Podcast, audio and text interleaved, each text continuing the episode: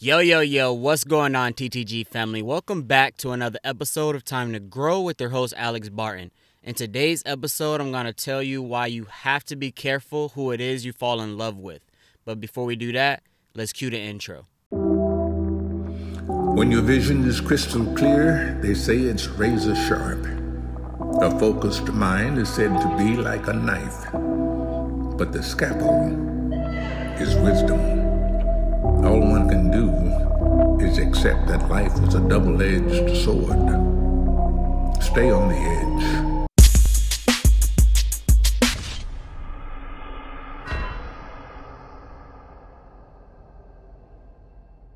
All right, guys. Now, one thing that I've realized about this documentation is that this shit is everywhere.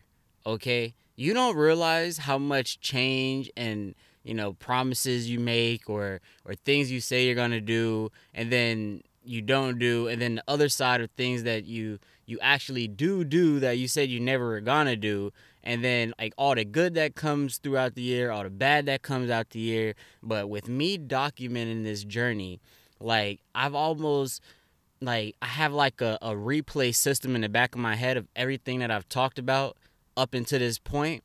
And I'm like, God dang, like I've actually gone through so much, right? And it, it, I don't know, it's so crazy that I'm doing all of this and that like there's only a few people listening right now, you know, due to my, you know, lack of promotion, which is I'm perfectly fine with, right? I'm just building this up and doing me right now. But I say that because I feel like I've been going through a lot of shit lately. And I don't know if I've been telling you guys a lot of it or majority of it or really none of it, right? But on my end, like life has been one heck of a journey. Okay? Now, I see a lot of marriages and this is what I want to talk about today and relationships, right? Fail because I believe that they get started without having a solid foundation, all right?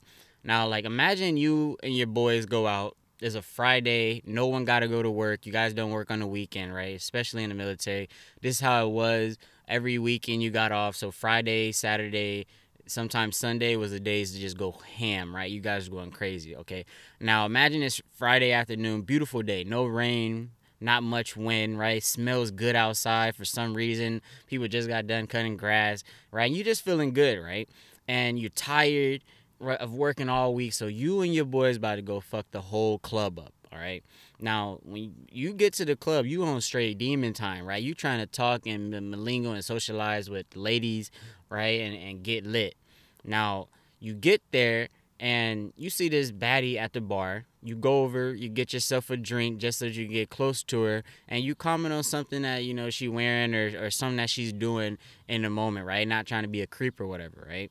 Y'all spark a little conversation. You bring her over to where you're at, but not for too long, right? You don't want to get all friendly and shit with your friends, right? Then you, um, you know, you you meet a girl at the club and you you you you have a you know that one night stand with her. Y'all y'all kicking it, and you you know you finally you know do your little thing, right? Y'all had this one night stand, and come to find out you end up getting this damn one night stand girl pregnant, right? She got all your social medias, she got your phone number, she got everything, bro. You can't even ghost her, right? And she turns out to be some maniac that's crazy as hell, not qualified to be raising nobody kids, right? But you thought that just because, you know, she was wearing this beautiful sundress and the cake was sitting up right, that it was all worth it, all right? Now, that's a crazy scenario, but it's not far from reality. Okay? This is something that like a lot of men go through, especially in the dating realm, especially when you're out clubbing and shit like that. Like these women be on go, okay? And you niggas don't be wrapping up. All right, and I can't even like sit here and attack you guys because sometimes I be falling in that category and I gotta stop it. Okay, the point is that you have to be able to read people before it gets to that point. Or if it's already to that point and you start seeing red flags, you got to start like accepting these red flags for what they are and and not pushing the needle too far. Okay? People will hide their true self okay, behind closed doors, or even if they're not putting on a fake persona in person, right? Because I'm pretty sure a lot of people don't just, you know, wake up in the morning like, I'm gonna just act fake as fuck today. Like, I'm pretty sure it doesn't happen like that. But what people do is they like to hold off, right? They like to hold what what was what they truly think in the inside, how they really carry themselves, right? And they only show the people that um, you know, they really care and love about, the people that they feel like are not judgmental, the people that can relate, um, you know, the people in the same scenario as them. And it is it's hard to find other people that match your energy 100% so you don't show other people this this side of you because you feel like there's going to be like this judgment wall okay? And this is with everybody okay? Now eh, like some people is less than others right? Some people is like they're the same exact person everywhere they go. They don't care. Very charismatic right? And then you got people that just got a lot of demons inside of them and you know they, they can't put that outside to the world because then they won't attract the people that they want to attract, right? And this is something that these individuals have to go to physical therapy or or therapy in general, counseling, whatever it is, to remove these demons and to actually acknowledge that you know they have a problem. Okay, but you know the point of that story is um, is that you just be careful when you you're picking these girls or or, or, or the ones you're hanging out with. Like if, if these these women you seeing are like doing weird shit all the time or like um some small things just like not showing up on time or like like you at work and she complaining about not getting you food or or she don't want to pay for anything or things like that like all these red flags that you probably don't like before you settle down or get married or things like that like don't put don't try to get married to this girl just because you know you finally got a girl bro. Like there is so many women out there that's gonna treat you like like a king like and you could have absolutely nothing. You don't have to have money. You don't have to have everything i've been talking about everything that i tell you guys about money and and having your life together and shit like that only thing that is for is so that when you bring women into your life you can easily kick them out of your life and then the woman won't be a problem in your life right? 99 problems but a girl ain't one.